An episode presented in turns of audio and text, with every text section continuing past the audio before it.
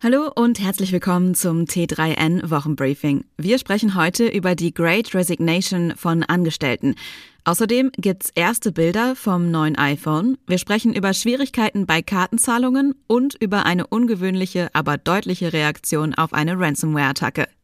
Im Praxistipp der Woche erfährst du, wie du nie wieder Spam-Mails bekommst. Wie immer der Hinweis, alle Artikel findest du in den Show Notes und auf t3n.de. Los geht's! Die Pandemie hat viele Aspekte unseres Lebens drastisch verändert. Der Arbeitsmarkt ist einer davon. Viele Menschen waren in den letzten Jahren unsicher oder unzufrieden und hatten gleichzeitig viel Zeit zum Nachdenken und Zeit, Dinge zu hinterfragen. In den USA haben das angeblich 45 Millionen Menschen getan und in der Folge ihren Job gekündigt. Der Psychologe Anthony Klotz hat das kommen sehen und dafür den Begriff Great Resignation geprägt. Während Arbeitnehmerinnen offenbar zusehends ihre Chancen und ihren Wert immer besser einschätzen können, zieht die große Resignation für Unternehmen einige Probleme nach sich. Zusätzlich zum vielbesungenen Fachkräftemangel laufen die Leute nun auch reihenweise weg, auch in Deutschland.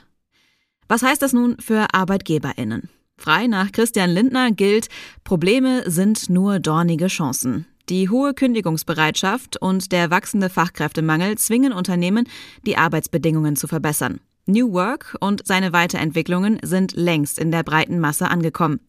Arbeitgeberinnen sollten nachziehen. Sie müssen den steten Wandel der Arbeitskultur im Blick behalten und in die Weiterentwicklung ihrer Mitarbeitenden investieren. Der gute alte Obstkorb wird nicht mehr ausreichen. Auf T3N liest du mehr zur neuen Macht der Angestellten und zu den Auswirkungen dieser Entwicklung. Die gute Nachricht, wir könnten eine Ahnung davon haben, was uns mit dem iPhone 14 Pro Max erwartet. Die schlechte, wir könnten eine Ahnung davon haben, was uns mit dem iPhone 14 Pro Max erwartet.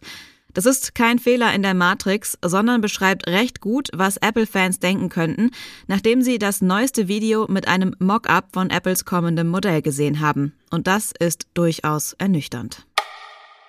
Wer seit Mitte der vergangenen Woche einkaufen will, sollte auf Bargeld setzen. Gut, das ist in Deutschland eigentlich immer so. Seit dem vergangenen Mittwoch hat es aber nichts mehr mit der hiesigen Vorliebe für Bares zu tun, sondern mit technischen Problemen. In einigen Supermärkten und an Tankstellen kommt es bei der Abwicklung von Kartenzahlungen zu Schwierigkeiten. Da willst du mit einer geliehenen Ransomware-Software nur mal eben eine Bank um ein paar Millionen bringen und was bekommst du dafür? Ein Dickpick. Danke für nichts. So oder so ähnlich werden sich vielleicht ein paar ErpresserInnen vorgekommen sein, als sie einen Ransomware-Angriff auf die Bank of Zambia durchgeführt haben. Die Verantwortlichen des Finanzinstituts antworteten nämlich nicht mit einer Zahlung, sondern mit einem Dickpick und einer sehr deutlichen Message. Die liest du auf t3n.de. Jeder Online-Dienst will für die Anmeldung deine E-Mail-Adresse wissen. Diese Daten können dann weiterverkauft oder einfach illegal abgegriffen werden. Das öffnet Tür und Tor für Spam- und Phishing-Mails. Und das wiederum ist unfassbar nervig. Hinnehmen musst du das allerdings nicht.